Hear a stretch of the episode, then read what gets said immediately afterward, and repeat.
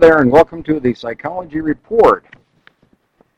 You know, over the years of history, one of the basic truisms and one of the basic beliefs and understandings that we have had and operated on the basis of is that the family unit is essential for a strong nation, for a strong community, for a strong church, for a strong uh, nation and state and uh, city or whatever.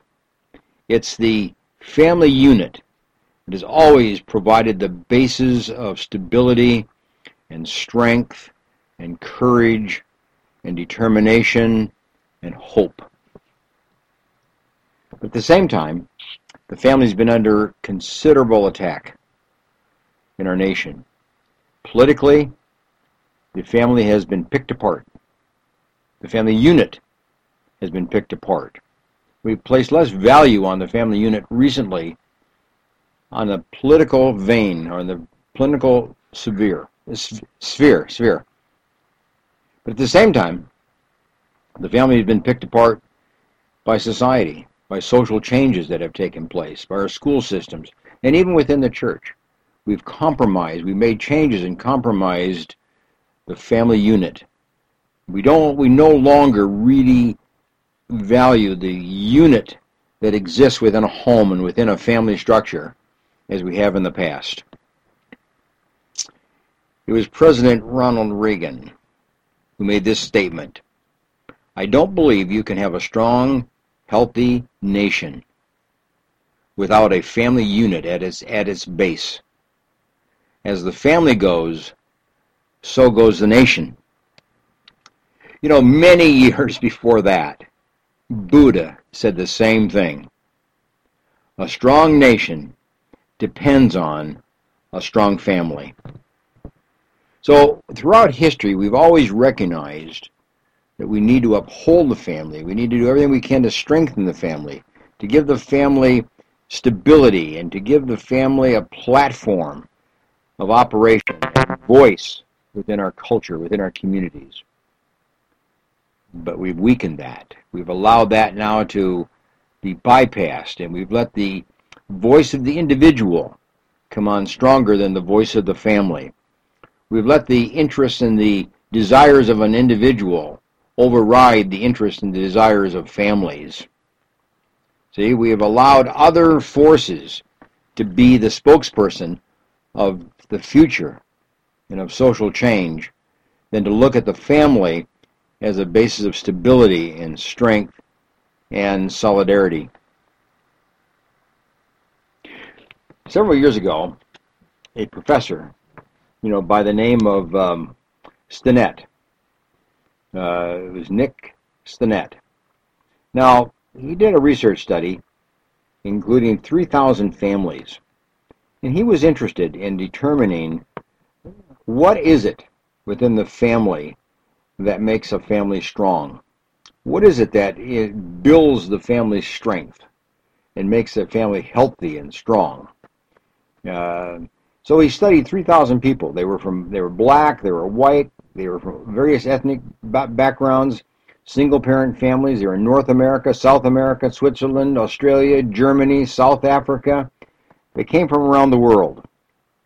And he tried to see what makes a strong family realizing that over our history, strong families have not only been valued, but appreciated, but they've been the basis of a strong nation. Egypt and Rome and Greece all have had their downfalls. But history shows that prior to the downfall of a nation has been the downfall, the splitting apart, and the weakening of the family. So with that background, Nick Stinnett undertook his studies is try to find out what is it that really makes that strong family and keeps that strong family so the nation will continue to be strong. That was his motivation in back of this. So, by interview 3,000 families from all these parts of the world and all these different backgrounds, ethnic backgrounds, and racial backgrounds.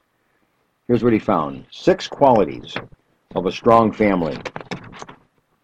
And you should listen to these from the point of view of your own family. What is it that makes this family strong. How are you a strong family? Are you a strong family?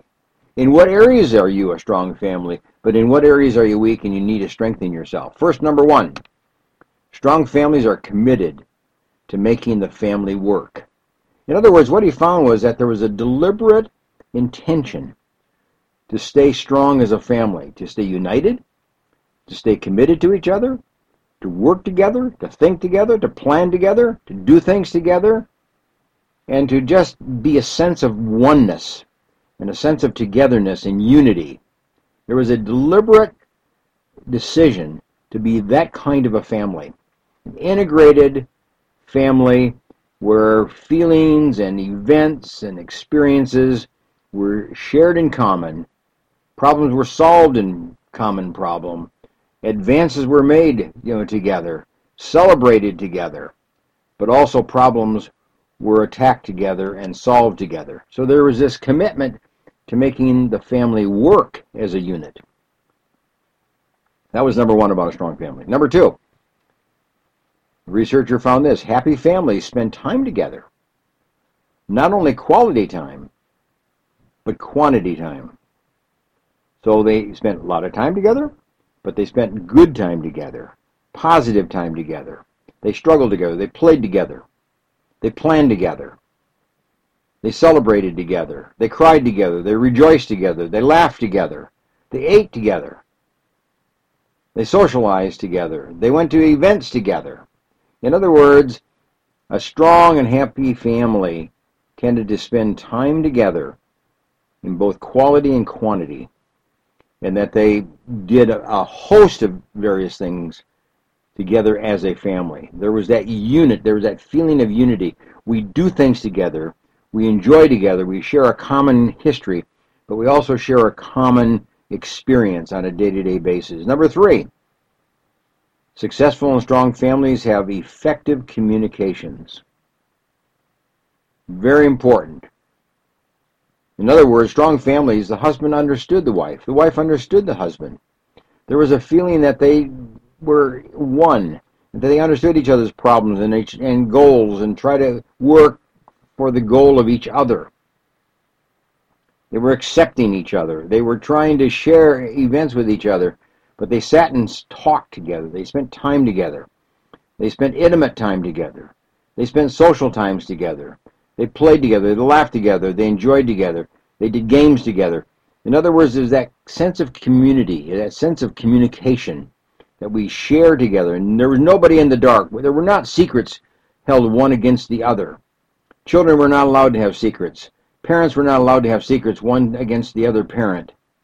They were living together and they were sharing together, but they were communicating whatever they felt and wanted with each other. Feelings were talked about.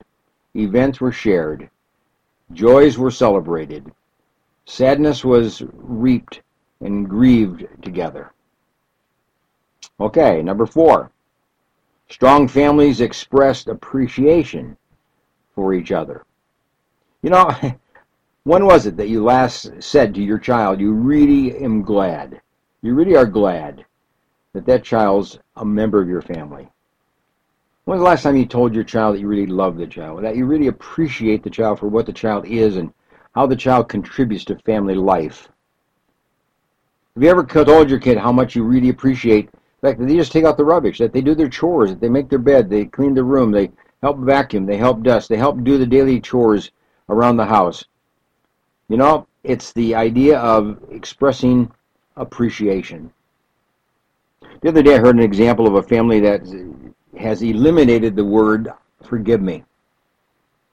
They didn't want to have apologies being expressed to each other.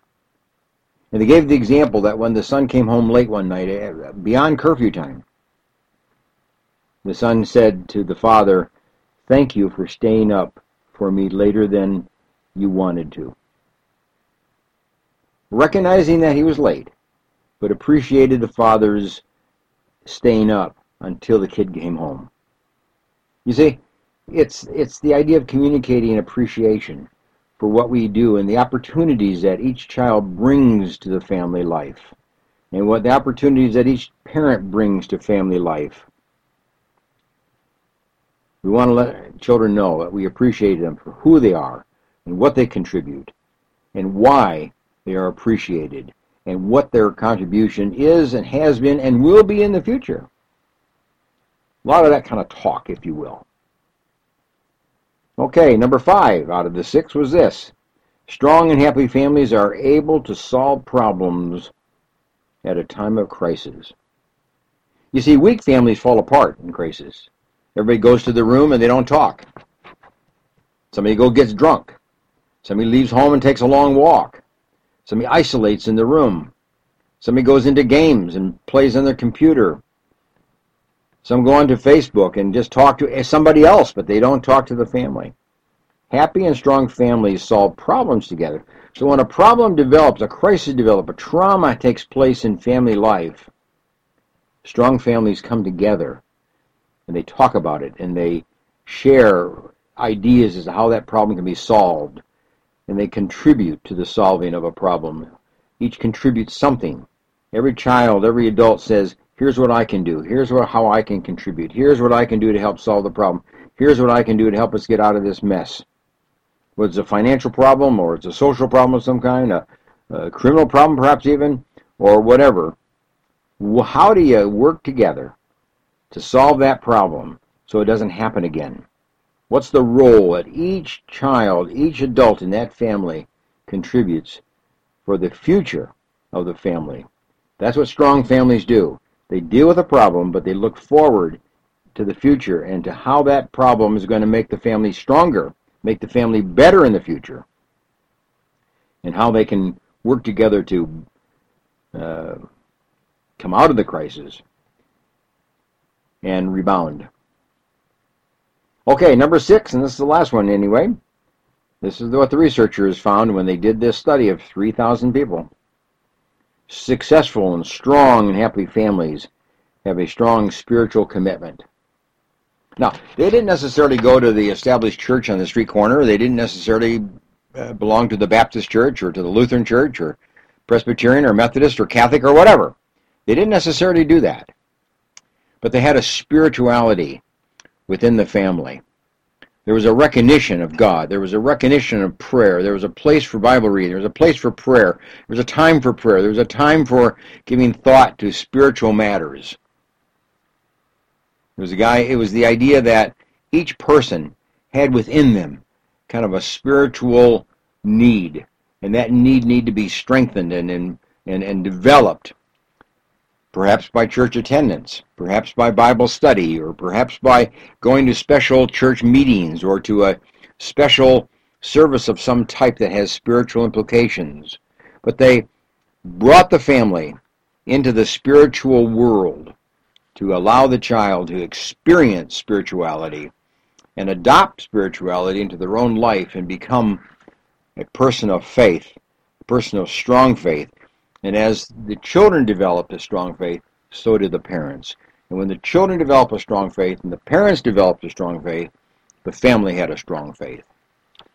So it was very important that faith was honored and advanced and appreciated. Now, a lot of studies have kind of backed that up.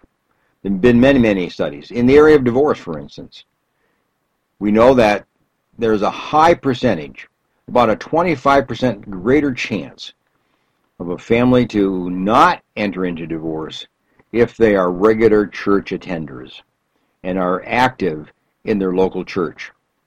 Doesn't matter which denomination necessarily, but that in their local church they are members and they are contributing members to that church. About a 25% chance of having a uh, greater chance of having a strong marriage and one that holds together under the stresses of the day and not weaken and not fall apart and not enter into the divorce courts.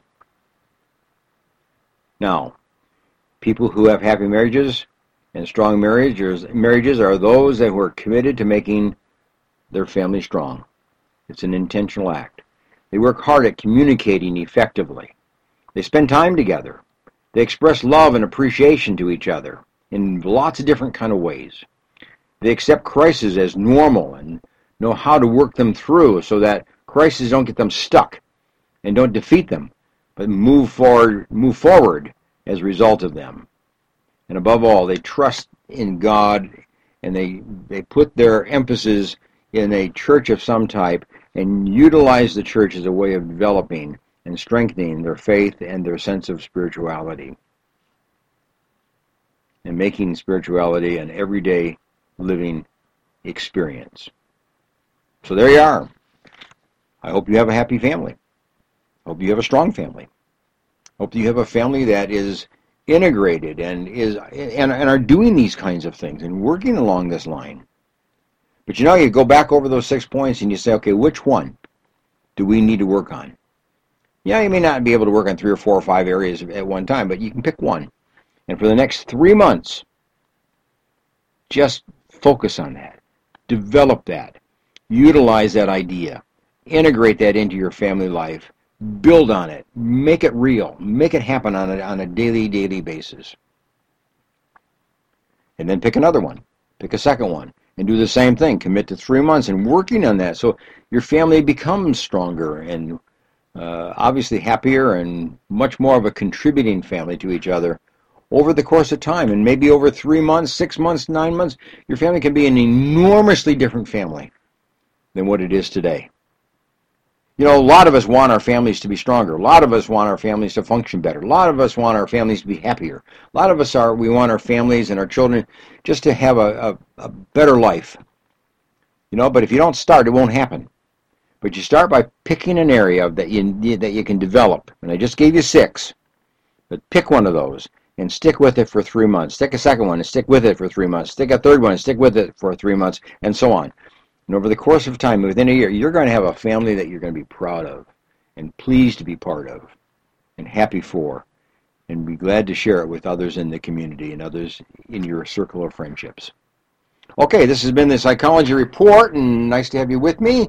Now, um, this coming Saturday, uh, the 18th of March, uh, I invite you to tune in to CentralValleyTalk.com, CentralValleyTalk.com, and pick up my television program entitled Doctor Teach Me to Parent.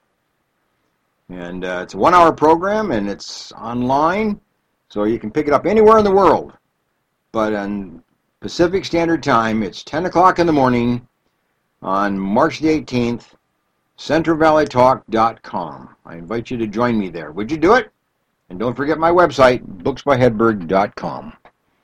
Bye for now.